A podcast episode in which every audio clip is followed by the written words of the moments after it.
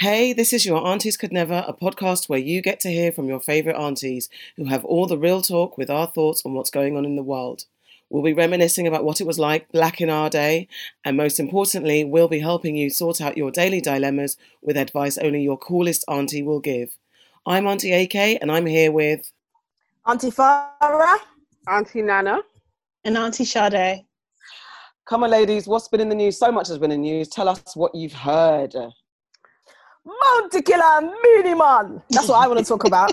now, basically, Bounty Killer, as most of the world know, and Beenie Man, they did a clash in the purest form of the word this last weekend on Saturday. It was amazing. It was on Verzuz TV. It was the best one yet. There were so many classic moments. I was emotional about it. How did you lot feel? Did you watch it? And if you didn't, you missed out. I was watching it along with you. Um, a certain auntie who shall remain nameless.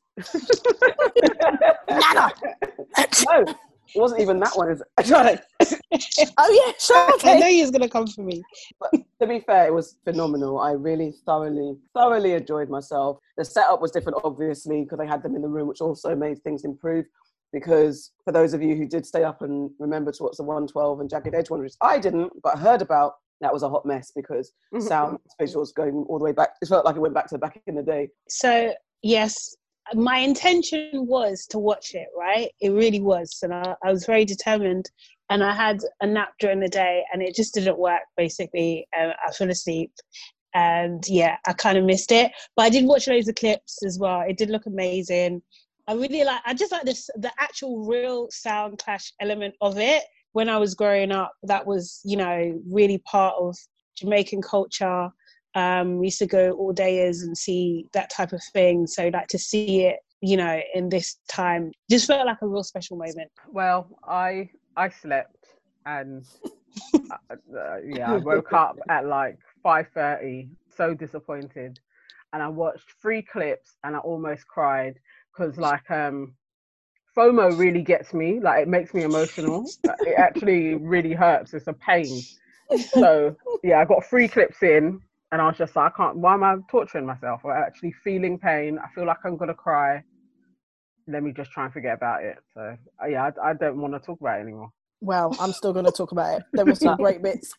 One of my favorite bits was when oh, yeah, the police came. the police came, and Beenie Man was like to the police officer. Firstly, wait, when the police came, I've never seen Bounty Killer move so fast. He was gone. He was in. The, was he, he, was in the next parish. Beenie Man was like to the police officer, "Do you really want to be that guy?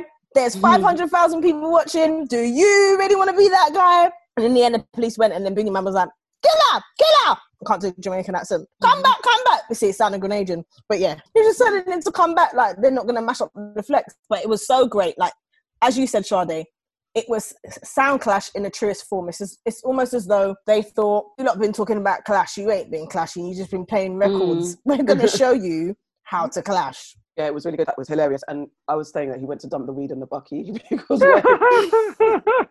run so fast. But something that came out of it, I saw recently, I think today or yesterday, that um, Beenie Man and Bounty Killer both don't have American visas. They had their visas mm-hmm. revoked. So Shaggy was mm. saying, like, in on the back of that, some conversation around Swizz and Timbaland's versus thing. And I think in the comments, Swizz was coming for Majah Hype, you know, that popular um, American Caribbean comedian who does all the impressions and stuff. I haven't been able to find the source of the story, but apparently he's been dissing Verzuz, even though he's been because him and um, some of the other comedians get together and do like parodies of the um, versus the battles. But somewhere in that, I think he's been cussing or saying something maybe that either maybe they haven't been paying attention to Caribbean artists or maybe they're not being fair. I don't know what that narrative is, but Swizz was saying, all do off your work, bro, but don't diss the zone. And then when Swizz went on live afterwards, because Timbo was like, what's going on? What was all of that about? And Swizz was like, yeah, no matter what, Swizz started to get a bit rowdy, like, listen, don't come for us. We're doing a good thing. This is 100% black owned. This is a movement. This is ours. It's black. And so he's saying to Majah Hype, don't come for us, don't diss the zone. So I don't know what that is. But then also the way that Shaggy and I think the conversation sounded around what he was saying about getting the visas was saying, if um, Timbo and Swizz see the value in getting these Jamaican artists onto these battles, then they should be using their platform to fight for them for other issues that they things like getting them a visa. So I'm wondering, I don't really know the ins and outs, but I don't know if there's a bit of negativity around something to do with the Americans and the Caribbeans or other cultures. I don't know if any of you've heard anything. Isn't that kind of like why? Now I'm going to get them confused. But one of the popular artists, let me say that, is not allowed to the UK over like past songs and things like that.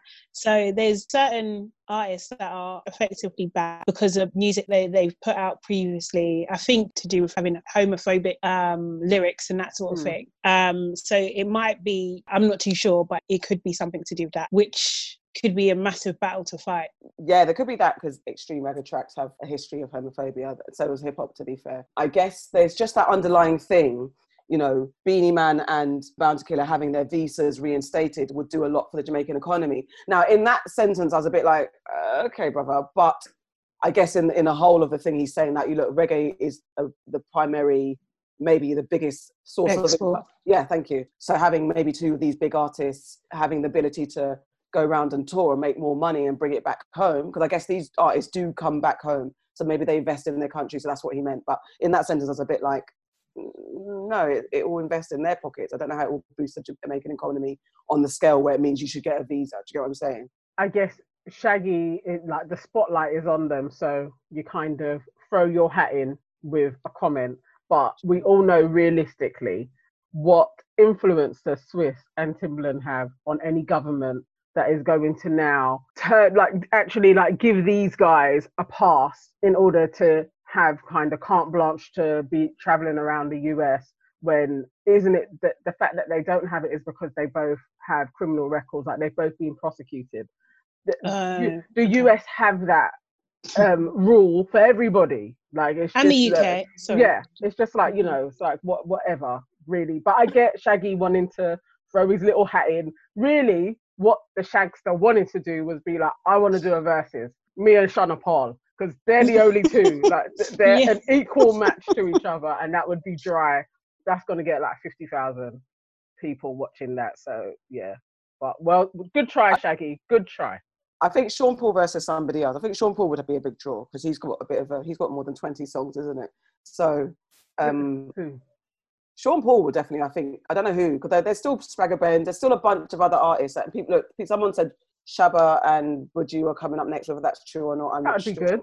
That'd be fantastic. So there's, mm. but it's just, uh, it's just interesting that on these platforms, when these things happen, when we blow, there's an expectation now to make sure that everybody's okay. So that weight of responsibility that people who are sex, black successful people speaking on our community only, then people start coming out of the woodworks, which I guess there's right to challenge, and then there's also give these guys give these people, whoever creates something and it's successful, a break from having to then pay back every black person that they speak to. But I don't know. It depends because they Swizz was also saying we've not made any money from versus. Yeah. I, I guess for the, the thing is, what's their responsibility to the people that they engage with?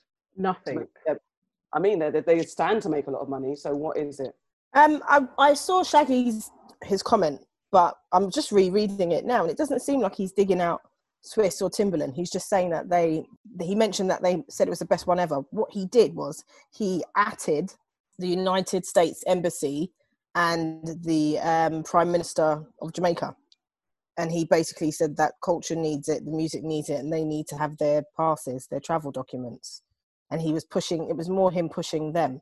But I mean, there's lots of people that can't travel, aren't there? Chris Brown can't come to the UK still because mm-hmm. of the mm-hmm. Rihanna thing. But funnily enough, Charlie Sheen can come here, and he's the one I always use because Charlie Sheen was the one that shot his fiance in the leg. No one talks about it. Battered his ex-wife. No one talks about it. But he can come and go as he pleases. So there's a little bit of a double standard there. What I read wasn't the tweet; it was something else. A paraph- It was something that he quoted. Ah, okay. Saying it wasn't the tweet. Um, yeah, I was just going to pick up on the point that you was making about um them saying that oh they haven't made any money. Also, as well, was the beauty of having a proper sound clash within one location yeah. was that everyone had to go to Verzuz. Previously, they've been going to the people's individual pages, right? Do you know what I mean? So they get a boost in their following, except yep. interactions and everything like that. But now it's all going to Verzuz. We're not silly here. Do you know what I mean? You're setting it up. You know, you've been testing testing the waters, I know everyone says this is, you know, the most amazing one, but Jill Scott and Erykah, they done numbers Yep. on a niche, yeah, and a niche within a niche, really and truly kind of thing. So let's not forget them as well. You know, they're black women, always get pushed to the side, all that kind of stuff. But let's not forget them as well, right? They done well. But this was, I don't know. I just thought we'll see, we'll see. I know they've turned down a big deal, but we'll, we'll see what happens in a couple of years. You know, maybe start backtracking and be like, yeah, well, it made sense and da, da, da, and all this kind of stuff. So yeah, it's early days. We'll see. I meant to mention Jill Scott as well and Erykah Badu because that was phenomenal. And as you said, women from the freaking neo soul world broke the internet practically more than this, which is not about competition, but it is a battle. But yeah, it's the same. It's exactly that because when he was saying, you know, we haven't sold out yet, I took it as okay, that's cool, but we all know because everyone's making money as business people. They're all making money from likes, sales, all that type of stuff. Everyone's catalog. There's money being made. If they're going to, because I think Farah, when we were watching it, and I think when Swizz was like Jamaica, Jamaica, Jamaica, and then we were like, is he going to represent any other islands? And then also my big thing is that are they going to go to Africa? Are they going to acknowledge that? Because Americans or African Americans t- have a tenuous relationship as it is with other cultures. I mean, a Wizkid versus Davido would break the internet in itself. Mm-hmm. But it's because I remember discussing it with a friend, and my friend was like, "Yeah, but you're not going to have the big names in the room." And I'm like, "That's really Western conditioning because you're assuming that you've got just because it's not like the big hip hop names in the room doesn't mean to say there won't be blue ticks from other continents and countries and in the Mm. room. That's really, um, and this was a black boy saying it, but I get it because it's that mindset that oh Africans can't do it, but. Yeah, it's just interesting. I wonder if, because Swizz was making a big deal about going to Jamaica and going to the islands and representing Caribbean, but there are, there's a whole continent of black people that I wonder if he's even considering doing a versus with that space as well. I think it's a definite they will because it, it, it's huge and the numbers are there. I mean, even the artists having the cover on the billboard at the moment, it's like it's gonna happen. They probably will Mm. do do like an Afrobeats version. But I was just thinking again. I think that the women, if they manage to get Little Kim and Nicki Minaj, Mate. Oh, oh, that's mate. that's Yeah, like yeah, Yeah, mate. like literally like um i feel like ig couldn't cope like it's just gonna Yeah. like, can can you handle it so Yeah. If, if you get the right women again it's gonna go off but those two sell out sell out that you could get an arena I mean, even if they had, because I doubt that you'd get Nicki and and um, Kim in the same space. But even if they did like Kim own. and Missy Elliott, and I know they're kind of different, but because they've both got a bag of tunes and they've got the love and appreciation the same way that I suppose Jill Scott and Erykah had, have it might that would do well too. That would be an interesting thing to see. In terms of Swizz bigging up the Caribbean, he didn't. He bigged up Jamaica. He said, "Oh yeah, Jamaica, Jamaica," and then he named about five parishes in Jamaica. And I was like, um, you can't say you're bigging up the Caribbean and just mention Jamaica. Like there are other countries. Hello, are you gonna do soca? Are we gonna have Machel Montano? No, we're not. You know we're not. So don't try it. Afro beats would be amazing. There's some. They have definitely got the numbers there. They could do it. it's funny that the women that we're waiting for, that we dream for, would break the internet on all levels. Because I think the only men that would probably break the internet maybe would be Jay Z, obviously, Kanye. Mm. Jay-z and kanye Drake and Drake. and Drake. Drake- Oh my. God, and Drake. Drake would Drake Right. would kill it. Yeah. If they done, you know what, Drake Rihanna, that would that oh would yeah, true. it would, it would wipe out. Yeah. Would And wipe Beyonce, out. Beyonce just has, Boring. Beyonce Um, has to. She just Beyonce- needs to enter the chat. Yeah, exactly. yeah, You know what I mean? Because Mimi entered the chat and Bounty Killer started singing about her. yeah, yeah. Mimi, you see Mimi? And Beenie. i'm sure everybody has seen the run of karens in the news oh man. the latest Karen in the news, the woman with the dog who almost killed her dog in the effort to get the black man killed by the police. I just watched it with my mouth open, like, surely, Karen, you've seen that you can't get away with this. He's filming you, you're gonna go viral, but I don't know, somehow she ramped it up. So she tells him, I'm gonna call the police and I'm gonna say an African American man is threatening me. Then when she's on the phone, I, I couldn't stop laughing. The last one where it's like she's he's he's he's threatening me. He's... Wow. I'm just glad it's out there. But yeah, um, if you was the African American man, what would you do? I hate that you asked this question. I had so much to say. now, now I have to focus my answer when I've got so much to say. If I was the guy, I think I would be so a mixture of emotions. I think I'd be cracking up because it's like the audacity, the peak audacity. I'd feel validated because, as you know what, because it would be me as a black woman who's been trying to talk about people like this for many, many years. I've been a victim of that behavior and it's been so detrimental to situations that I've been in because of a woman pulling out, a white woman pulling out this victimhood. I just would have, yeah, filmed it, uploaded it, done the same thing. I've been pretty damn scared as well. I think I would have been really damn scared. You would have heard my voice shaking on the damn camera because I think as much as it's funny and we've laughed, it's like a defense laughter because actually watching her, I was like, this is this is levels, and people yeah. have died. This is levels. And um, Reese Witherspoon and Kerry Washington's new Amazon series. I watched that. Reese Witherspoon plays a Karen, and the show triggered me. I watched the whole series and I was like, wow, this is a white woman who's bored and upset with her life, who's going in just to get a point proven. You know what? When I first saw the clip, I was just like, is there like some sort of school or university that these guys go to and train and say, you because it's it's it's almost exactly the same lines, word for word, in the same order every single time. First of all, it's just like they acknowledge that they're doing wrong almost, yeah, and they're like they don't care. Okay, I'm gonna call the police, and then the tone just changes, like in victim mode. I just. I don't know. I was just like, what kind of psychotic? It just shows that racism is a it's a disease. It attacks the brain, and people people need help. Like you know, do you know what I mean? If you know a Karen, go and help your friend because this is just madness. And I think like if I was him, I think I would have handled it in exactly the same manner. I probably would be laughing a bit more. And then I don't know. I would have just been calm because I was in the right. Do you know what I mean? And I was filming. And also you've got from beginning to end the switch. So you've got her caught in the act and then switching to a maniac. I just hope that people like her get fined or do jail time or get sued for wasting police time. I think that needs to be like the staple across the world, everywhere. Although you know that this shit happens, you very rarely get to see it in that form.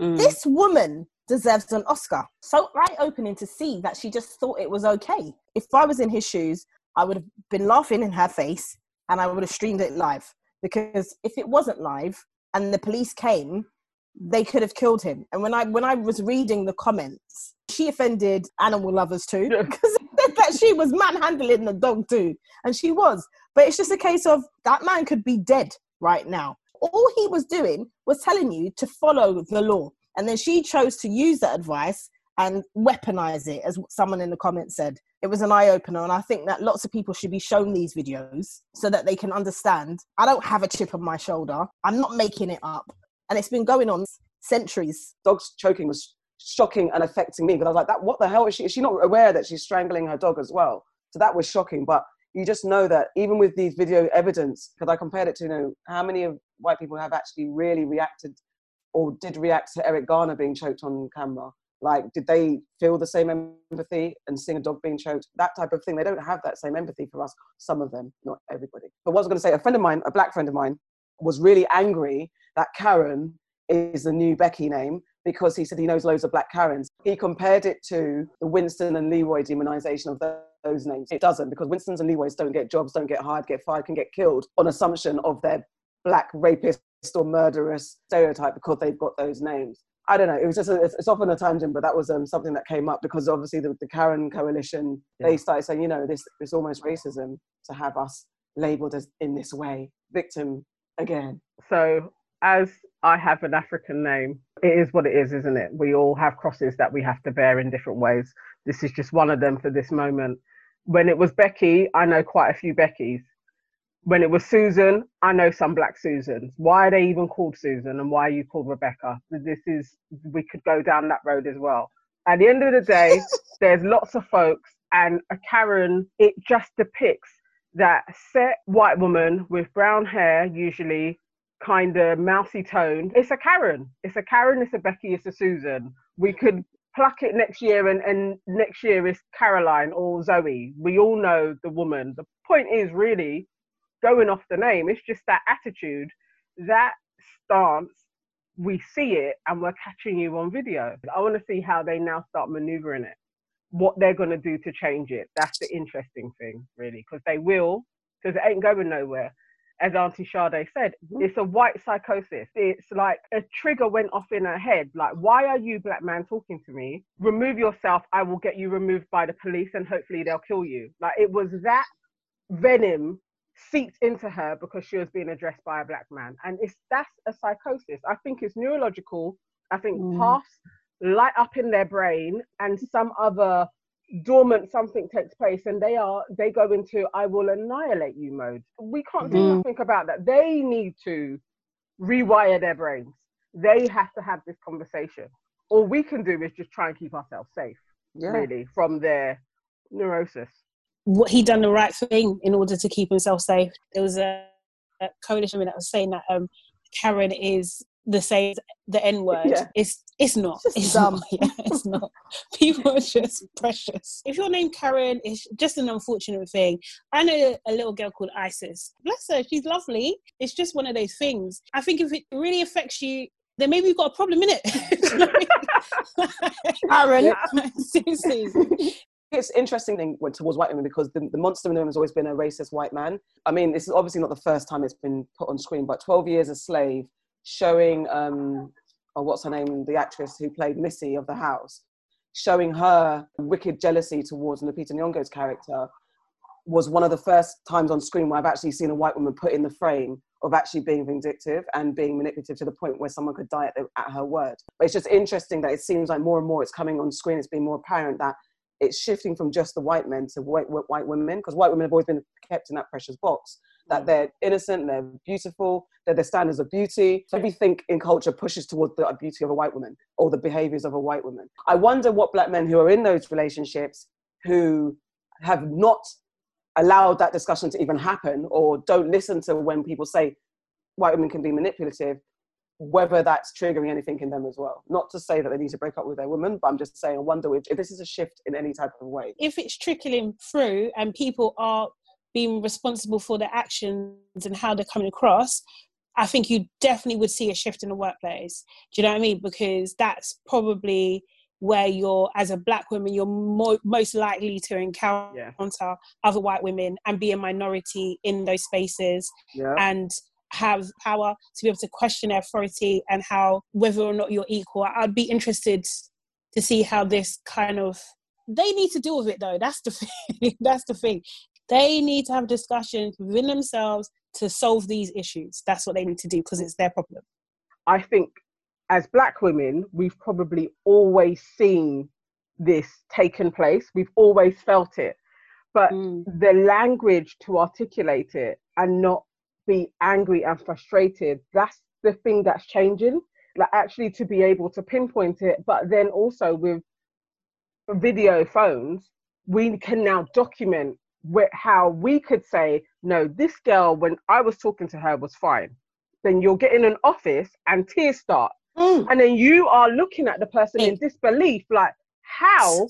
Oh my God, I was framed. But you can't even go into the rage because then you have. So I think the You're fact that we can document it now, it's like we've been seeing this for centuries. This woman has been there and it's passed down and now we're able to be like this is what we're talking about so she goes from one to a hundred very sadistically like i think um, get out was the yeah. perfect range of mm. being able to see how this takes place and so you can kind of sit there and be like well if you want to enter into this world just know that this woman occupies a power of position of, of she has a position of power and she's had it for a long time and she ain't going to give it up. And we've all been tools in this being wielded. And I think white men as well. You've mm. all been used in this kind of, you've been thrown to the wolves, like, no, it's all on you. And they've sat back and it's like, no, now we can see the power structure yeah. is fading because we have the words to articulate. This is what you've been doing for centuries. The game's up. I have had experiences in my work, in my professional life, where you've been having a conversation with someone and it's a normal conversation and it's switched so quickly. Like I've been in a room having a one-on-one conversation with someone, and then it is switched so quickly that I've had to look at myself like, and I'm confused as to how we even got there. And then you start apologizing because you're fearful of where it's yep. gonna go. Oh, I'm really sorry if you took it in that way. That's not how I meant it at all. And you like you change your you like shrivel yourself so that you can't seem like the angry black girl you know, and I've I've I've made that statement a few times to people. Don't try to target me to angry black girl because all I'm doing is having an opinion like this person over there is doing. We're having the same opinion, and they say the same things that I do in the same tone that I say, in the same language that I say it. Only difference is I'm black. That's it. So it's very hard when you're in a um, professional environment, especially with clients, when you get difficult clients to mm. manage the whole I'm a black woman, I'm a strong black woman, I'm a woman of a certain to a certain at a certain level, that can I don't know why they feel intimidated, but they do, and it's very hard to manage that. I mean, it's hard with your colleagues, but I feel like you're around your colleagues enough to kind of like show them and show other people, and then you can pull the HR card out. I have. I've said, if you want me to do this, that's fine, but I'm going to go to HR, and mm. I'm not prepared to have this conversation with you. I'll go to HR. But um, as I said, with clients, it's very difficult. I mean, I don't think we have to change it at all. It's been going on for centuries. When I've had conversations with people, black women who maybe have difficulties at work, and I say cry, get yourself soft, quiet, and emotional. Not that we're always seen as strong, aggressive. We've said strong, aggressive, and actually they like to put the lion's share of work on us, especially when we're competent at work. So in this space, it's about being vulnerable, like, oh my gosh, and I feel so hurt. I've done that before. I, I was the victim. I played it up, made out like I was really upset and distressed, and then they handled it a bit differently because I think also what was shocking to them was seeing this black girl that they thought was um, going to be like, no, shaking my neck. And I actually I was like, oh, actually, I'm really hurt. And I'm quite upset about this. And I'm so distressed at how this went like this. And the woman that I was in the situation with also was taken aback because she wasn't expecting me to react like that. She wanted that whole throwdown so she could say, yes, there you go, look at her. And the interesting thing is, it went away. No one dealt with it. No one said anything. it went away. And I was able to continue doing what I was doing without any interruption. What triggers, and I think that's what um, this show, the Amazon show that I was talking about, is the way that it just happens so naturally. And if you're not careful, the way it can just, you don't have the proof or the evidence, or even with evidence, you can't even argue your point just because you're black and that woman is white. Totally agree, Auntie AK. For the young people that come in contact with me, young young black women, and when they have these difficult situations, like that's the number one thing I tell them, like you need to tap into your vulnerability because that's exactly what they're going to do. I don't feel like that's like a, a, stain on your character or makes you weak or anything like that because yeah. you have to fight fire with fire at the end of the day. They're going to weaponize that emotion, so you have to do the same thing in order to. And I haven't seen a, a negative result since. Do you know what I mean? That kind of thing. Really and truly, it works every time because I'm speaking very stereotypically here, but like when a man is dealing with a situation, you haven't just got one woman crying on your hands, you got two. Do you know what I mean? You're going to try and resolve that. Men can't handle women crying in, in any situation. So having a right. woman crying, it's like, what the fuck?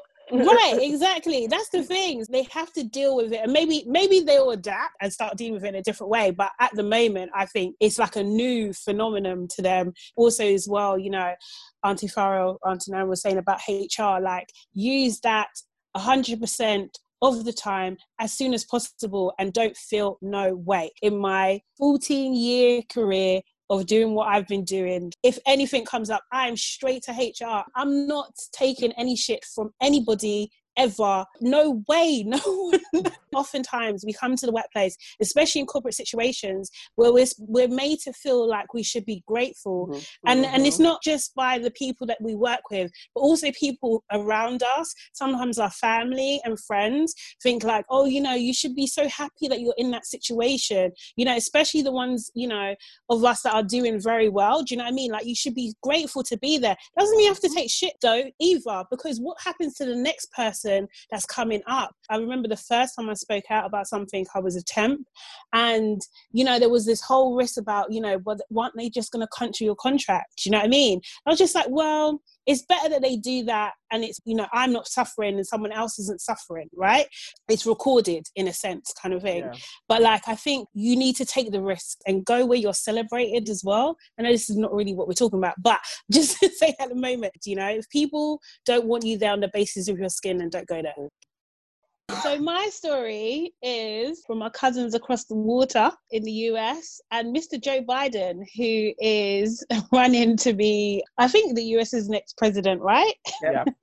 He's at least trying, or is he? Because he had an interview with Charlemagne the God the other day.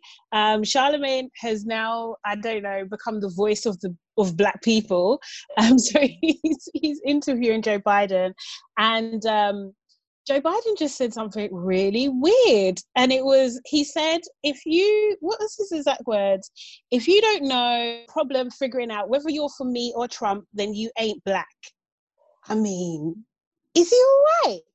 My question so obviously what he said was just totally out of pocket. He's been at the cookout and he got way too comfortable. Joe biden's apologized and charlemagne um, has come out and said some other things as well kind of thing and saying that you know basically why he's pressing him is like you know you can't just expect black people to vote for you just because you're the alternative to trump and what are you doing for black people right?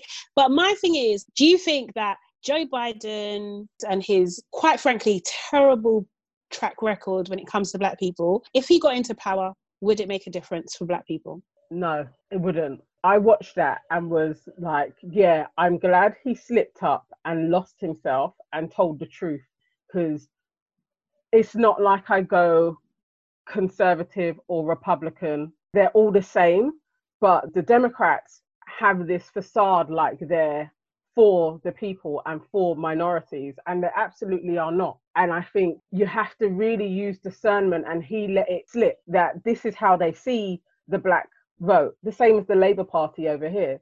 They see mm-hmm. it as it's given. And because we've been brought up like, you know, you just vote Labour, you vote Democrat, they they don't care because they are like, you know, that percentage could be in a state, it could swing it one way and it's given you're going to get the black vote. So they don't care. And it's not, nobody should be thinking that I'm just going to go against Trump. Like, really, you have to think strategically who's actually going to be for us? Because you could have four years of this dude and he passes some laws and we go back to families being broken up and, and being penalized for some other type of drug that all of a sudden black people are like you know they could just p- penalize you now for molly or something. So that starts to ruin black families. Like don't think the democrats won't do some shady shit to black folks. Mm. and really maybe when you're dabbling in racism maybe the racist that is more blatant where you can see it coming is a better form of racism than the snake that you think is walking with you and then swipes you because you you think it's your friend. They're even closer to you because you think it's your friend, and then they cut you off.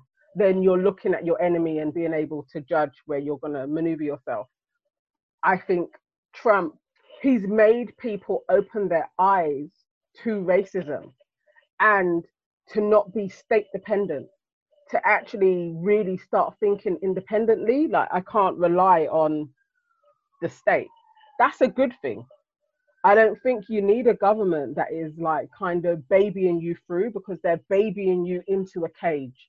Like, don't think they're doing it for your own good. So I, I'm kind of, you know, me and me and old Trumpy. I see the value in what he's presenting to the world at this moment, in the terms of actually black people really waking up and being um, more self-focused and more thinking like there's no handouts and actually being more self-reliant is a good thing.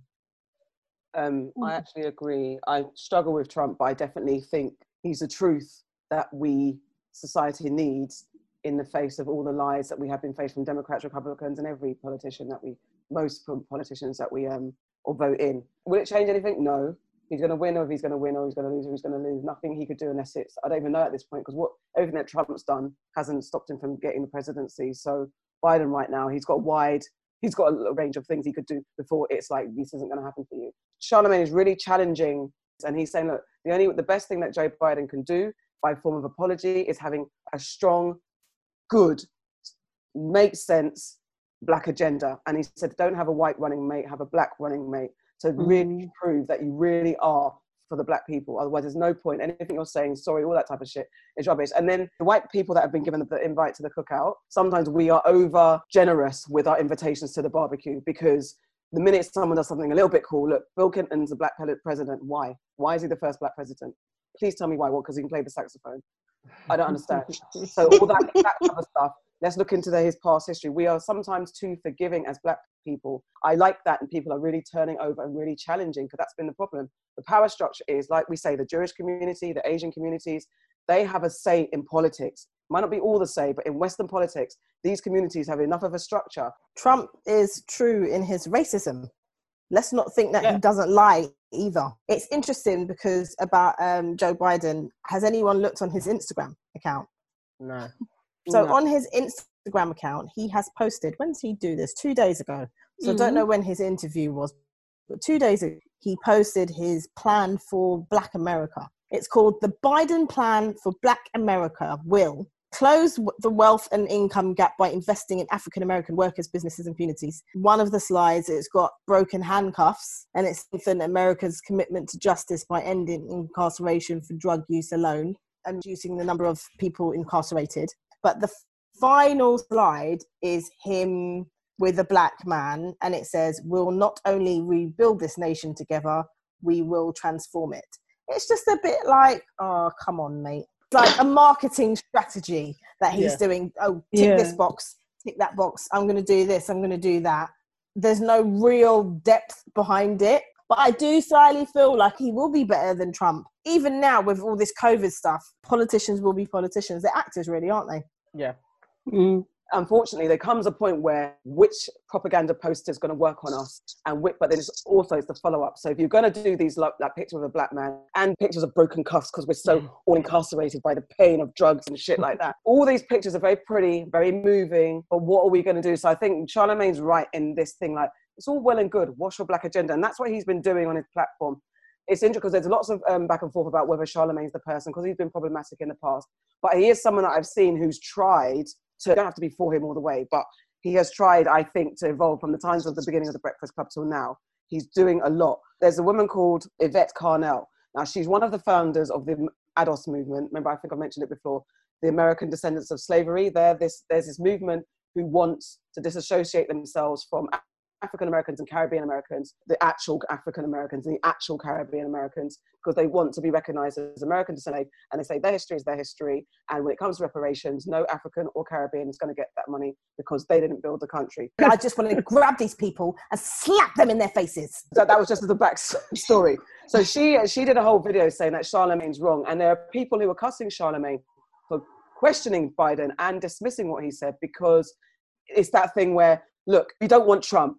Biden's a better evil. If you make black people think too much, we might have a split vote when the time comes and J- Trump will get back in power. And I kind of understand like you don't necessarily want Trump to have another four years.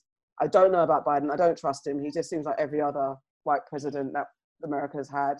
But yeah, it's just that thing of the fear of black people challenging something is we are also problematic towards ourselves on this. I think that's a really good point. And like, if you see what the Republicans do, they will support their leader hundred percent no matter what. Trump kids, I don't know what he can do to make them not support him. So I do get that although I don't agree with that lady's overall politics and her position, I do get her point. It could be problematic because you don't want to split vote and you want to make sure that you're winning by majority, but not just the presidential election, but also like in other levels, yeah, state level, at whatever, like governors, everything. You need to be winning everywhere so you always have the majority. Although that doesn't necessarily mean that's going to be good for black people. That's the problem. And like, I think Diddy was also saying it. It's just like, at the end of the day, if you don't get a good deal now, when are you going to get a good deal? You're never, you're never going to get a good deal. And black people in America feel like they're owed something because they overwhelmingly vote Democrat. They are owed in a sense, but it is kind of bordering like quid pro pro whatever you call it. So it's a bit murky in that sense. Do you know what I mean? It doesn't sit well with people who believe in democracy. Do you know what I mean? Because that's not how you should do. You should deal with it if you're dealing with democracy. People should be able to make up their own choices, and um, you shouldn't just candidate because of a choice. But the problem is, basically, you're choosing out two evils and what is the lesser evil for you really? But that lady i mean it's just crazy what she's thinking. It's actually it actually doesn't make sense. I wish i had the words in yoruba to to really really delve into her nonsense yeah do you know what i mean? Because how can you just i got it in patois. She's a salop there you go. Say it in patois I don't get how she can discount the Caribbean. That's just insane. Um, it just doesn't make any sense. It's scary because I understand to a certain degree what she means about splitting a vote. Because what will happen if people don't like one of the candidates, the new offering, and they don't like the old offering, they just won't vote. And then mm. we lose that way. So I understand to a certain extent what she means. And sometimes I do feel like if we're not getting 100% of the things that we want from our candidates, we'll just go off on them. That's happened in this country where people have just been like, well, like, he's not offering me anything and I'll just won't vote. That's happened with us here. But in terms of this woman and her organization, is she an idiot? Does she understand what slavery meant? Slavery meant that you got shipped from one place to the next. There's just about the same amount of people that were in the Caribbean. They got shipped around. She's, she's going on like she she's got bloody traces of everyone and everything. Like she can say, okay, well, this person came from Africa and they stayed here in South Carolina, and that's the only place that they were. That's not how it went. She's dumb. She's an idiot. That's all I've got to say. Bringing it back to the UK, something I guess slightly lighter, slightly. Superdrug is now selling the coronavirus test for £69 in its stores. Though, however, researchers and scientists have said it might not be 100% accurate. My question to you guys is Is it right that Superdrug is selling the test? Would you buy the test from Superdrug? And bearing in mind that it is potentially not 100% accurate. So, my answer is no, I won't be buying the test um, because it, you know it's not accurate first of all so what's the point? point and I think it's really wrong for them to do this. I think it should be like, I, actually, I don't know what the conditions are. I think the government needs to kind of say, okay, we've got the test and it's right. And, you know, it's 100% accuracy or 99% accuracy, right? Otherwise, it's just a nonsense. I think Superdrug are just really positioning themselves in an ill way. What? What are you doing? Like, you're taking advantage of people. They're supposed to be the brand, to me anyway. Superdrug are on the high street. They're more affordable. So instead of going to like Boots, who tend to be a little bit more expensive, kind of thing, you'll go to Superdrug if you want like a deal. So £69 to the average person, though, I think you're just playing on people's fears, especially if it's not accurate. I think that's unfair knowing that people will go out and buy it, especially people who need to prove to their employer or whoever, like to say, like, oh, yeah, I'm fine. Do you know what I mean? Also, we don't have like the right guidance on infrastructure, whether we even need to do these tests anyway. I don't rate them for this at all, actually. I don't, uh, they've gone down. I don't know. I might, I might stop shopping there for this. yeah. I am disappointed in them because, like you said, they're meant to be the non boots, better than they sell things for cheaper and they're just trying to make money. And I think we spoke about whether it's right for companies to do that a few podcasts ago. No one should be gaining this much financially from people's, you know, possible pain. It should be something that the the government are offering testing rather than um, we're having to go out and pay for it. And sixty nine pounds is a lot of leisure. It's a lot of money. I when I um, saw the story about this, like actually it going on sale now, like you could go and buy it from various places, I did think if ever I thought the virus was a, a scam and was just leaked from a um, some lab somewhere, I think this really solidified it. One thing having the vaccine, but then actually having to pay for the test to see that I've it's like this is the biggest ruse. It's like Del Boy and flipping his, his sidekick in Peckham being like, all right, so we're gonna let off this this virus, right? So people are gonna get it, and then we're going to vaccinate them and and charge governments for a vaccine, and then the people are going to pay for the test. Like you'd be like, this is the biggest scam ever. Who who does that?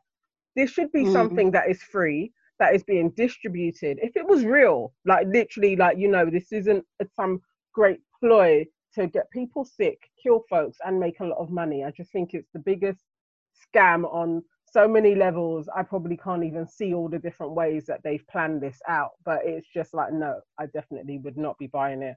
Not paying £69 for anything other than flipping shoes. Nah, nah. Professor Stephen Powis, an NHS medical director, told people to hold off purchasing the tests until government scientists drill down deeper into its accuracy. So, I mean, American pharmaceutical firms, there's a lot of suspicion around them, as we well know. So, but even if they're saying, listen, it's not really for DIY use, then, you know, it's like, can we not Superdrug? I don't even understand why Superdrug did that, but there we go. Hey, I'm Auntie Nana. You're listening to Your Aunties Could Never. Now it's time for aunties to fix your life with Aunties Know Best. Who's got a dilemma? Dear aunties, firstly, loving the show. My problem may seem like an easy one, but nonetheless, it's causing me no end of grief. Since lockdown, I've been what can only be described as frequently abusing my credit cards. No sooner have I paid this month's bill than I'm back online looking at household decorative items, clothes, and shoes of any kind. I've always liked to shop. Before lockdown, I was able to curb my spending by just going into the shops. I even have the ability to stop. I'm not rich, but I would call myself a single middle class, non homeowner woman with numerous debts. I don't mean to laugh. I'm worried about just how in the hell I'm going to keep up the monthly payments once the world has returned to normal and I have to pay for things like petrol again. Yours, Hope, Anon. Oh, Anon. I mean, you're not alone. There's lots of people doing exactly the same thing. And as an online seller, I can attest to the record month I'm having at this at this moment. And um, yeah, all I can say is you kind of got to take it seriously, you know, because we don't actually know where we're heading. so I think because of the situation and the the society that we're in, shopping has become like our gratification. So you have to just be smarter with how you're doing it. Like really go for the 15 pound one because you don't really need it so if you have to shop, I would say go for the bargain option than the big ticket price. Like really try and keep it within bounds, especially when it's your credit card. Think about this. It's not necessary. Like meditate, watch a movie, do something else than shop. But if you have to shop, shop with an independent business. Don't shop with a high street chain. Like really keep it shop local make sure that your money is going to somebody who has a family and it's going into a household, not a corporation. Just shop consciously if you have to shop. 100% agree with that in terms of shopping consciously. Do you know what I mean? Uh, um, being an online store owner myself. Um, however, I will, will say though, just just absolutely stop. Like it's not worth it um, cut up your cards. Like literally, if you can't control yourself, you need to cut up your card because Auntie Nana is right. At the end of the day, we don't know what's happening. I think I said this a few um, episodes ago. You shouldn't be spending any unnecessary money right now. You just don't know what is what is around the corner, what's coming. We're in a recession at the moment and who knows how long that's gonna like last for like so every penny that you have you you might need it. So just don't waste your money on anything that's frivolous at the moment. And if you really really can't do that then get another job basically to pay for the extra spending basically. So something maybe you can do on the weekend that can be right. your treat money that you spend on that online shopping but other than that, nah. My thing is cut up the cards, man. Stop the spending. Yeah, I, I agree. Because if it's a thing where you've got no control over, or you impulse buy a lot, then maybe you also need to get an accountability partner. Maybe hand your cards over to someone that you trust, like a really close friend or whatever. Um, and there's maybe someone that you have to check in or you have to answer to when you feel like you want to make a purchase. Maybe that's something you can do. Don't try and write the number down on a slide somewhere else, but something that makes you have to um, be held accountable for the purchases because that might help if you haven't got that self power and if um, you definitely get more jobs. But if you can't really can't get another job, then you have to find a way to control yourself and it might be answering to somebody. Yeah, I agree with all of you. Um, apart from get the second job just because we don't know what she's doing. There are none.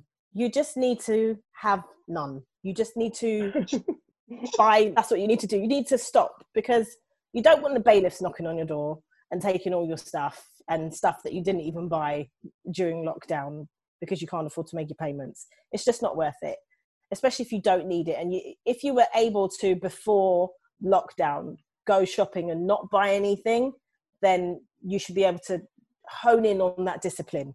Giving your cards to somebody else is a fantastic idea. If you do that, just make sure you delete all your passwords and your um, fill your autofills on your laptop as well because you don't always need to have your card on you to be able to make a purchase um, you know paypal and all those sort of things as well. It's quite easy to do it speaking professionally. Um, i swear amazon's been to my house more times in the last month than they have in the last few years but um, you've got to make sure that you can afford you can spend responsibly. You've just got to think of the bigger picture and as, as everybody said we don't know how long this is going to last and you've got bills to pay real proper bills to pay and buying storage boxes for all the shoes that you're buying online is not really necessary. Right, okay.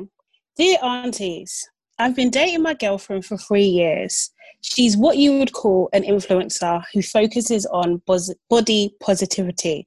I love her and I love what she does. However, when does a positive stance become a problem? Also, there is a history of diabetes in her family. I love my girlfriend, but what can I do? I think you just need to have a conversation with her. And the good thing is, is that you do love her in all her shapes and sizes. It sounds like your best approach is to just say to her, "I love you, but I just want you to be healthy." And let's practice being healthy together. And maybe we should eat like this, and maybe we can exercise together. Maybe if you make it sound like it's something you're both doing, then um, it, well, she won't take it in such a, a personal way. That's my advice. If she does body positivity, is it because in this environment, because of lockdown, her weight's increasing? Because a lot of people are putting on weight in this situation. Can you tie her weight increase to the situation at hand, or is something else going on? Because, yeah, what is the line of being big and healthy and positive about your body, then if you start to lose weight, then you automatically get judged. So she might have that fear of being judged being big, you're supposed to enjoy yourself. And if you're doing positivity and that's her whole business, then she might be struggling to find the balance. If she's an influencer who's really successful and people are relying on her and this um, influencer lifestyle, because if she's not healthy anyway and she's making money on the back of it, it might be something that she's scared to do anything different to change it because you know she could lose that influencer coin if she's making that type of level of money. I think this is such a tricky area. I remember um, Jamelia talking about it on um, Loose Women. And wasn't that one of the reasons why she kind of lost her placing?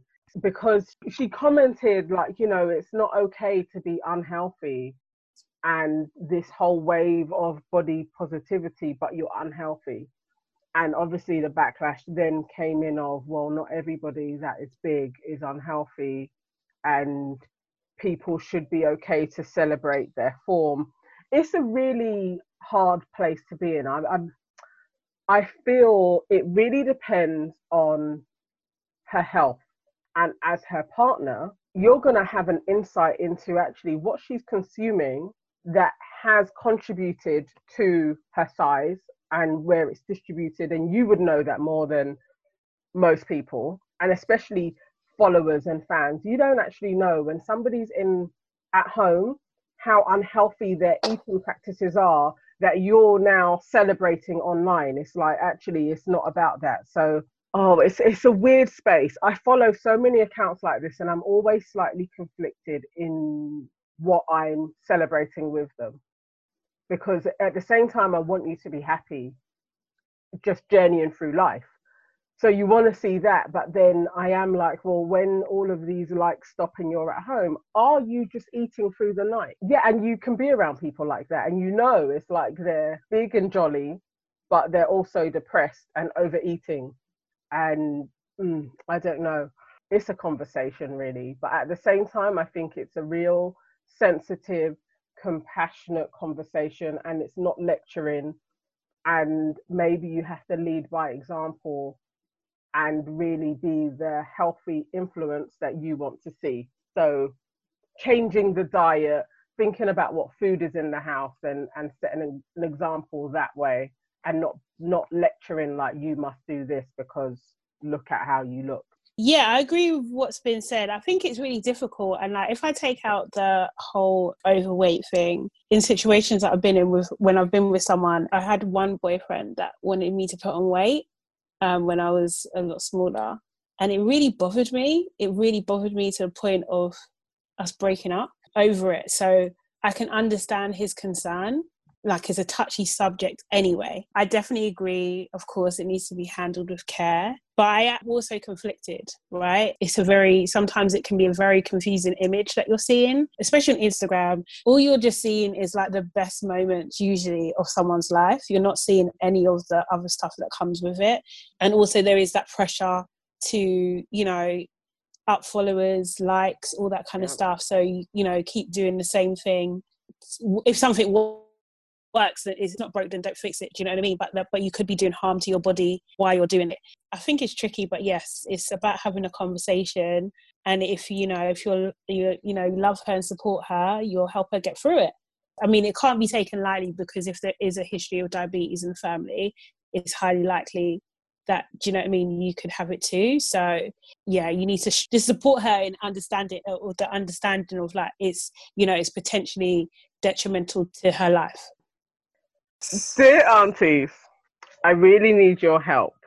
I've been with my boyfriend for a while and I've always had slight issues with his friends.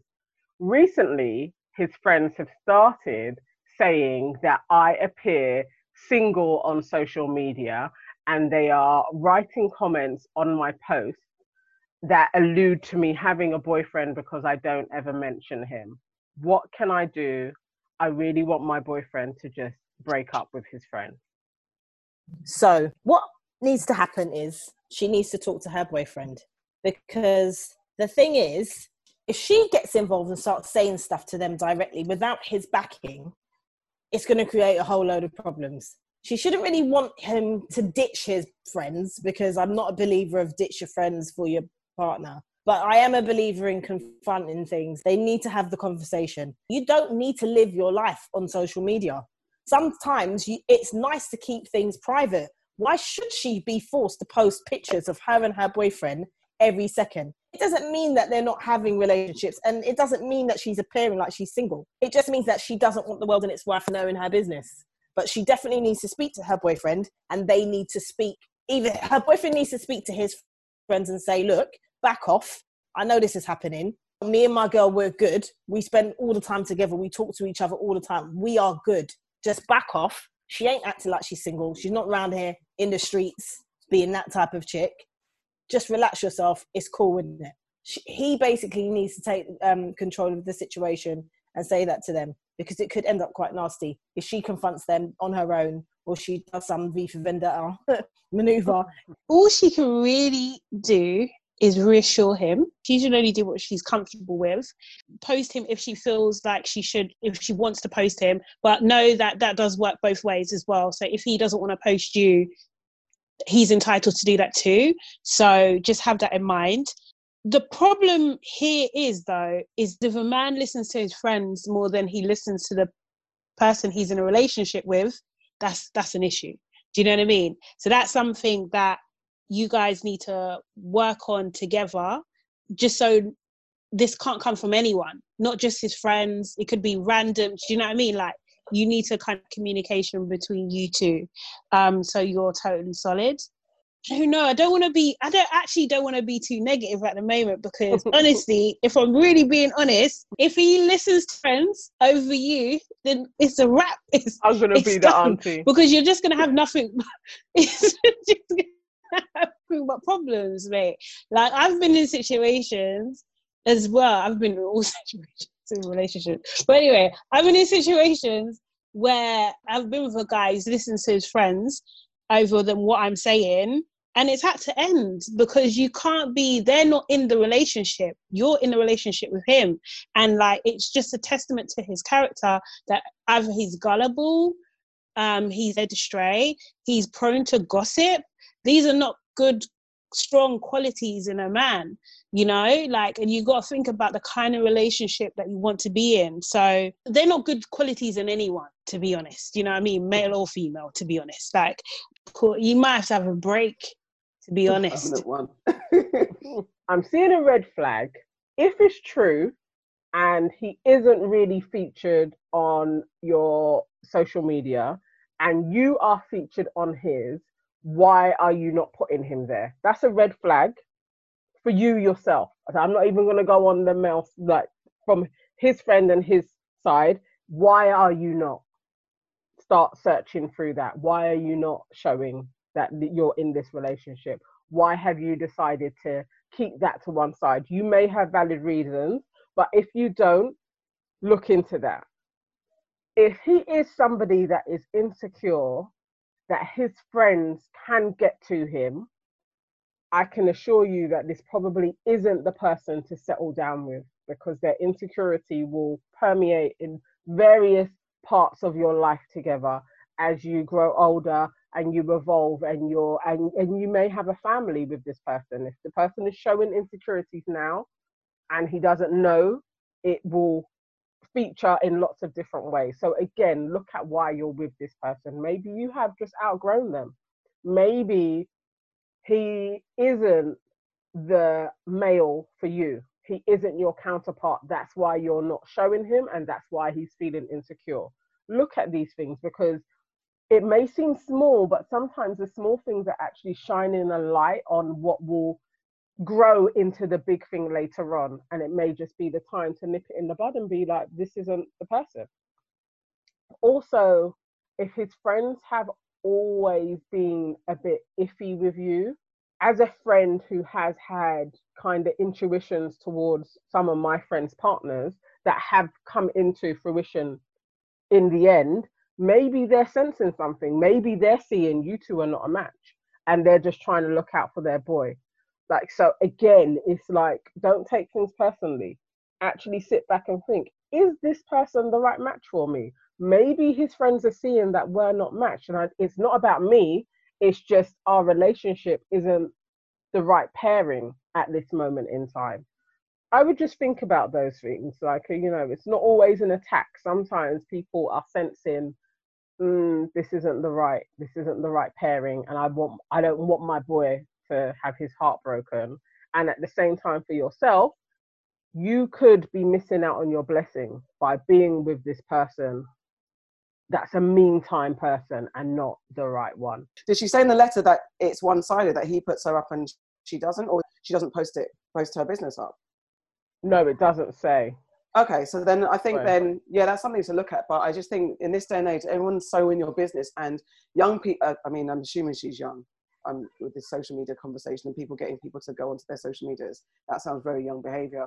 But in this day and age, young people are reacting to such stupid stuff. I mean, recently Nella Rose, obviously she got into that stuff with um, on social media about her past comments. She's been off socials for a long while, and she's posted a message where someone said, "Yeah, haha," you should, I'm paraphrasing, "haha, you should die with your evil dad," or something like that. The girl has lost her father, and she lost her mum previously. That doesn't oh, excuse wow. it doesn't Jesus. excuse when she makes a mistake. However, she didn't do anything that warranted that level of a response to a young girl who's on in the world on her own at this point at a very young age who now has to do things like that. So understand why if this young this person doesn't want to be putting up her business on social media because the vitriol is mad. And people you know when it's small local localized communities people always have so much to say about relationships. There's this new form of gossip where they can screenshot something and make it look like you were doing something with someone and you weren't even doing anything you weren't even there or something like that so i understand that but i definitely think she definitely needs to have a conversation with her boyfriend and she needs to be like and if you can't separate us from your boys and if you're letting what they say get to us then yeah you're right, we can't be together because I definitely can't have your boys in our relationship at the same time as us, making judgments and stupid comments, especially if you're going to believe them as my boyfriend. Is the friend in a relationship? Because if they're not, maybe help him find a girlfriend and then he mm. can worry about his own goddamn business instead of getting into hers. Like, you don't have to make nice with this person if they're being off key to you. Do you know yeah. what I mean? So just don't feel like any pressure into trying to keep the beat peace if they're, you know, basically trying to come and attack you, to be honest. And also block everybody wherever you can block them, block them. Because if they're just making actual moves to come to your social media, block them all. Block them. Make give them something more to talk about. Oh my gosh, we can't get through what's going on. Mm-hmm. We want to know. Because why are they so pressed with you? Wow. I've never blocked anybody. Oh, no, never. It's great. I have. I have. Oh yeah, you've got to block people, or you can mute them. I think I mute people more than anything. Yeah, I do that Just a lot. Mute them. Yeah. Do you know what I mean? I have, some I have blocked people. That was Aunties Know Best. If you have a dilemma, please send them to dilemmas. Your aunties could never at gmail.com. Hey, I'm Auntie Farah, and you're listening to Your Aunties Could Never. And now we're about to take you guys back with Black in the Day. What I want you to when you was a little girl at home and everything's all hunky dory. No, it's not. You're you're in trouble, right? You're in trouble, and you're gonna get told off, and you're also gonna get a punishment. What were the kind of punishments that you had as a kid that would be borderline illegal that you knew of nowadays? Yeah, because uh, we all know there's some deep ones. Might not have happened to you, but things that you see or you've heard that back in the day used to be commonplace that are not commonplace now. Uh, is, was staple to get to get beat by any family member was just standard. Mm-hmm. I think it. I think it would be deemed as illegal for not your parents to lick you with tools, but also your aunties and your grandparents and anyone that felt like they were chipping in you know, I feel like that was illegal. Um, like seriously, when I was growing up, I used to get licks. Like I said, no jokes. You know, sometimes I feel like I I used to get beat because my mum was in a mood, and you know, it was just easy. She wasn't an abuser. She, I think African and Black and Caribbean um, of a certain generation, they wouldn't call it beat, chastising you. So you know, the best punishment for me, the one that I felt the most, was when my stuff would get taken though.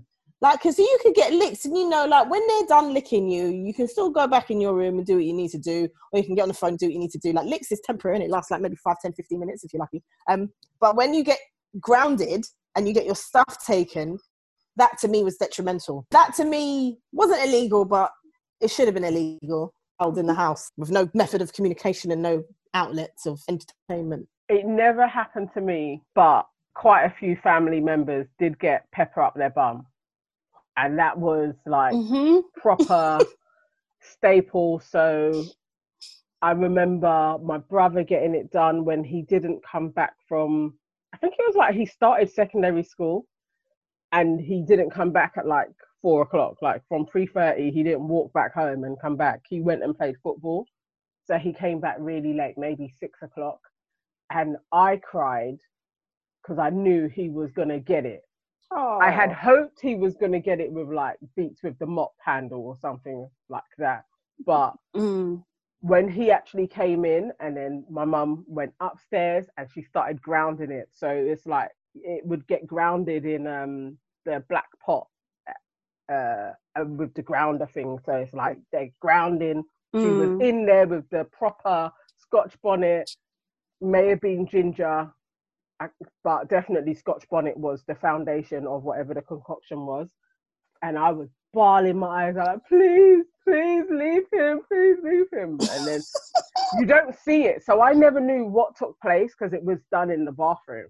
But I can only imagine that maybe you have to bend over and then the pepper goes in your bum. I don't know and then he's in the bathroom for ages afterwards. That was the punishment, and then he literally would go and lie down. So I was like, this must be the worst thing ever because you can't even, when it happens to you, you don't even carry on. Like it's like your your your day is finished. Like you You're go defeated. to sleep. Yeah, you go to sleep. That was generally what happened. So I never had that. The worst I got one time, uh, it was my seventh birthday Oh. People wouldn't dance, and I screamed at the party like, "Can you dance for me?" And I wasn't really that kid, so this was a big thing for me. And then my mum, uh, to me, I saw my mum fly. She descended on me and took me into a bedroom and pulled my ear, like she rang it like that. And that was the mm. worst she had ever done because I hadn't got beats or anything. And that was the only time she ever did it. But I was traumatized. From time to time, we'll be sitting there and I'll, and I'll say it to her, like, Can you remember when you almost pulled my ear off? She's like, No, I didn't. And I got to tell her the whole story. You flew and descended on me just so that she feels bad that this took place. So pulling your ear. I think that's abuse. and your brother got pepper bum. Yeah. You got a flightly. Basically, but it was still if you never got hit and then somebody tries to ring your ear off, it's traumatic. So it's all relative, but that was the things that I saw. And I literally have never hit my children. Like just from those things, I was like, there's always other ways. I don't have to beat them and I would never do peppering your bum. I think that should be illegal. Definitely has to be abuse. I think it is. No, that's got be. to be illegal. Yeah, I, I, I think so. Yeah. So. You remember? I hope the limit of statute, statute of limitations is passed. she would just deny it. She'd blatantly be like, "Have you heard this girl and her mad imagination? She just made it up." my mum stopped beating me from early, and I think the last thing I remember is being beaten with the um or whipped with the telephone wire. I think she got so mad she ran out of things to hit me with, and she got the telephone wire, but it didn't really land because she didn't. Have, she just was like flailing trying to get me. How am I? And I I remember one of my best friends having literally coming to blows of her mum, and I remember she came to stay with me for a bit. And the blows, like she had physical bruises and stuff, and she was so mad that she hit back. So it was like a big, like, oh my god. Um, so that's, I suppose, fighting a child. I guess it is illegal anyway, depending on where you want to draw the line. Um, but for me, I was lucky to escape the terrible beatings that I know other people got. My mum killed me with lectures, and I think lectures should be banned because they're. how will you survive? because Exactly, because it passed on to me. I lecture too. And my, That's what I mean. And, how, and my child, and my child. So how will you survive? Exactly, psychological damage. But at least if mm. there's a law against it, I will try my best to stop doing it. So I literally was the victim of lectures. My mum, the worst, the best time she would get me, like the best time for her, the worst time for me, was after I'd come in from a rave and I'd be either you know lean from the weed and the raving and the partying, and I'd be in bed trying to curl up, trying to sleep and then she'd sit at the end of my bed and it would start. And her lectures, they would cover years back. They'd cover my mistakes, her life mistakes, um, my future mistakes I hadn't even made, and my dad. so like, I'd be like, oh mate. So those are the things that actually kept me on the straight and narrow because the lecture, the lecture alone. So the things like taking ease, I was like, I'm not going to take it because I don't want to be having to listen to a lecture. It was all that anything extreme. I mean, I wasn't the perfect child at all, but there's things where I'm like, nah, let me avoid the lecture. So they were very good deterrents. Like I said, the most I do, I have beaten my child, but I realized in once, I think she, what she did, she told a lie when she was like maybe seven. Again, I think seven's the age when they get a bit mad. She told a big lie. And because I dealt with the teacher, I went to deal with the teacher, and the teacher told me the truth and shamed me. I was like, "You little witch!" So I'm came with the intention of mashing her up. But in the process of beating her, I realized that this is satisfying me and it's not even hitting seemed like I was this is wrong. So what I did was stop speaking to her for a week. And in that week she was a freaking golden child. That made it even worse. I was like, you little witch, every morning I'm trying to cuss you to get ready for school, all these type of things. You don't listen. But in this moment when you want to impress that hurt her the most because what my the relationship we have, when I'm not speaking to her, when I'm vexed with her and I display it, that kills my daughter the most, more than any kind of hit. I think she'd react, shrug off a hit. Even though if I hit her today, she'd be shocked because I don't really beat her. So I always keep it as a threat in my pocket. I'm gonna box you, but she's like, "Yeah, mum, right, what?" That's said one thing. okay, so there was just so, so many beats. it's unbelievable, um, and also like the different weapons. Ooh, like I remember there was like this one slipper that had like a print and I've still got scars from that print. Oh Lord. um, so that should I think I think it should be illegal actually because I went through I went through most of my life thinking, oh, you know what, it happened to me. It's fine. I'm fine. You know, people should be fine. Do you know what I mean? But nah, I think it's I think it's wrong now. So that should be illegal. And then also a lot a lot of stuff to do with pepper. I eat pepper one time. I can't remember how old I was. It must have been I don't know, uh, maybe at 10, 11 or something kind of thing. I had to eat a whole pepper. Um, that was it. yeah, it was yeah. that, was, that, was, that was terrible. Um, and that was for I think it was flying, but um and it's funny actually because I cannot stand liars, you know. Like I swear to God, I, I, cannot stand liars now. Um, so yeah, and I I really don't lie at all. Um, still scared. I heard about pepper in the bum. That didn't happen to me though. Uh, but I have uh, or ginger in the bum as well, kind of thing. And yeah, and like we had this um Sunday school teacher who had a wire, and he used to like hit people, and it used to spark, kind of thing, and that was flying. So that should be illegal as well. I think all of those types of things should be illegal, wow. to be honest. They should be. They should be. But did you guys ever have to like pick pin or like uh, where you put like one finger and one foot on the floor and you balance? No, I didn't have to do that. No? Yeah, okay, I've cool. That, that might be more of a Nigerian thing. Wow. Yeah. So for hours, like for out, like I swear to God, my legs uh they're they're that way because I've done that for so long and like raising your arms up or this one where you put both hands out. Sometimes you've got to balance books and you can't uh would you call it dip your elbows um and that sort of thing. So yeah. Yeah. So wow. a lot. But those things they're not commonplace now. Definitely not. Like there's no way uh, that's why I think these these generations they're so. I don't beat my daughter, but I have beat her before. But it's not like a regular thing. So for me, naughty corner, taking her stuff, confiscating her things, that really works for her.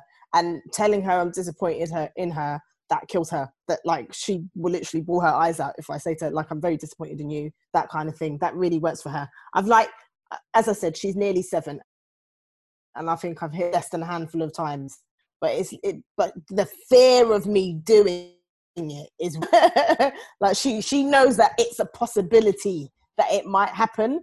But I just wouldn't do it to the extent that we would get it as as when when when we were growing up. I feel like they would use whatever weapons were around and they would do it as a way making themselves feel better rather than as a punishment for the child. I just remembered the other greatest punishment that I got, which I will use one day. I had gone, I think it was to a jungle rave, and I'd lied. So we had done that whole thing of I'm staying at somebody's house and, and then we got rumbled. So by the time I got home, we had stayed up and done the dissecting of the rave. So I'm just knackered now. I just want to get in the house and go to sleep. And my mum so it's probably about 10, 10 o'clock in the morning. And my mum was like, she spilled like, so we know that you weren't, I can't remember whose friend it was. Let's just say it was Jessica's house. I know you wasn't at Jessica's house. You had gone to a party, go and do the garden. And the garden was always the most ridiculous state ever. Like, and all of the garden tools were there. And I was in a dress and I was like, Can I at least change my dress? And she was like, No, put it in a knot and go into the garden. So I had on a sequin dress and I could put on my trainers and I had to weed the whole garden the whole day with all of my state people walking past and being like, What happened to you? And then I'd have to say, Oh, I'm on punishment. I was outside until eight o'clock. I hadn't slept and I wasn't allowed to stop, and all I could have was water. That was the worst punishment ever. After that time, I never lied. I just begged to go to a rave, like just like, please let me go, please let me go. But yeah, I, I will use that punishment. It was so effective. I wanted the earth to take me away. That is a great punishment, and I will use it because the thing is, it works on so many levels. It's yeah. humiliating. Yeah. It's exhausting yeah. and it's humiliating. Yeah. yeah, that's that's really good. I was just gonna say as well, another thing that I used to hate getting beat for is when like say like an accident's happened and it was genuinely an accident and you get beat. I remember one time at my grand's house, my granny used to have this um, glass chandelier in the special room that you're not allowed to go into has all the vents. And um, one time I was taking off my jumper and my jumper touched the glass chandelier and it swung like this. And it was like in slow motion and it crashed down onto the glass table Ooh. with all the glass ornaments. Oh. I remember my gran said to me that I did it on purpose because I was vexed. And I was just like, I wasn't vexed about nothing. What am I vexed for? Yeah, and I got beat. Yeah. oh, that's the worst. Uh, and you know, you can see it happening in slow motion. It just swung from side to side and then just smashed. Oh, God. Sorry, man. Hey, I'm Auntie Sade. You're listening to Your Aunties Could Never. It's almost time to wrap up. Before we do, Aunties, what's made you sad, mad, or glad? I'm glad that tomorrow is my birthday because I thank God for life. Um, I'm sad that tomorrow on my birthday I'll be locked down, and I'm mad that on my birthday I'll be locked down. I'm not even mad about it, to be honest with you. In honesty, I take that one back. I'm only, I'm, I'm glad and I'm sad. I'm not mad because, you know, whatever will be, will be. And I probably wouldn't have gone out anyway on the actual day because it's a Wednesday. What am I meant to do on Wednesday? I'll tell you what I'm mad about. I'm mad that my brother just walked in the room like with his hermit self looking all bushy, telling me to hurry up. Mad about that. There we go. okay, so I am glad, like Auntie Farah, that it's Gemini season, and in my household there are three Geminis. So over the next week, it's gonna week and a half, two weeks, there'll be three birthdays, and that'll be fun. I am mad that I'm not able to have like a big 40th blowout. Oh yeah. But you know, such is life. And um I don't really have much to be sad about. You know what? I am sad. I'm sad and a little bit mad that I don't seem to understand what this problem is with the Dominic guy dropping off his child. I don't know what that's about. So I'm kind of sad and mad about that. But I'm glad it's Gemini season. I'm now mad again that Nana has yet again brought up a topic. I was going to make this my news story because I was going to say I didn't quite understand the issues, and I think it's slowly coming to light. But I just didn't get it, so maybe we'll save it for next week. But um, so that was my mad, my sad, and it was my original mad. So I'll combine it with a sad. Was that it's taken me three weeks to rebuild the British Blacklist website. Uh, um, and just last week, I found a video that explained how to use the theme that I'm using perfectly. And I'm trying not to live with regret about the three weeks that I spent trying to hack at it myself without any rhyme or reason. And this video was sitting on YouTube ni- quite nicely. And if only I'd put in the right kind of words and realized it, I would have been able to watch it. And three weeks ago, maybe today, I might be like, I'm glad because my British Blacklist website is ready. Uh, so I'm taking it on board that it's a moment in life, shit happens, and you know, it is what it is. But I'm just trying not to be sad and mad about my overlooking of that. And I'm just glad that I found this video because finally I'm on a roll and hopefully within the next couple of weeks I'll be done. All right. So I'm sad that I fell asleep uh, during Beenie Man and what's his name? Bounty Killer. Sorry. Why am sad? because I really did want to work, really did. So I'm a bit sad at myself for that. And then I'm mad because I watched The Lovebirds oh. yesterday with um, Auntie AK. Uh, we done a Netflix watch party, which we should all do actually. It was actually kind of fun. That that was fun. Okay. But it was so bad and it was a waste of time and I'm mad because I'm not going to get those hours back. I basically I'm taking that mad with you. I'm taking yes. it with you because I it's, watched it the other day and I was waiting for it to be more, and there was no more, and I was like, "This is dead." It's so dead. but anyway, and then I'm glad that my online fit trainer Justine has tasked me with drinking three liters of water per day, and I have done it successfully every oh, day. Well done. So I'm very happy. Thank you. And that's it. Do hit us up on Instagram and let us know what's made you sad, mad, and glad before we roll out, roll out, I just say I have an unpopular opinion, and it lovely and sunny has brought this to my attention. I believe that people who go on holiday skiing should be locked up because a holiday when you live in a country like England and you have a limited amount of days in the heat, a holiday should be somewhere where you go where you are guaranteed heat. And the people that say, "Eh, but it's sunny and you get a tan because you're on the top of the mountain and the sun's bouncing off the snow," you lot can do one. These people who go skiing as a holiday need help. Thank you.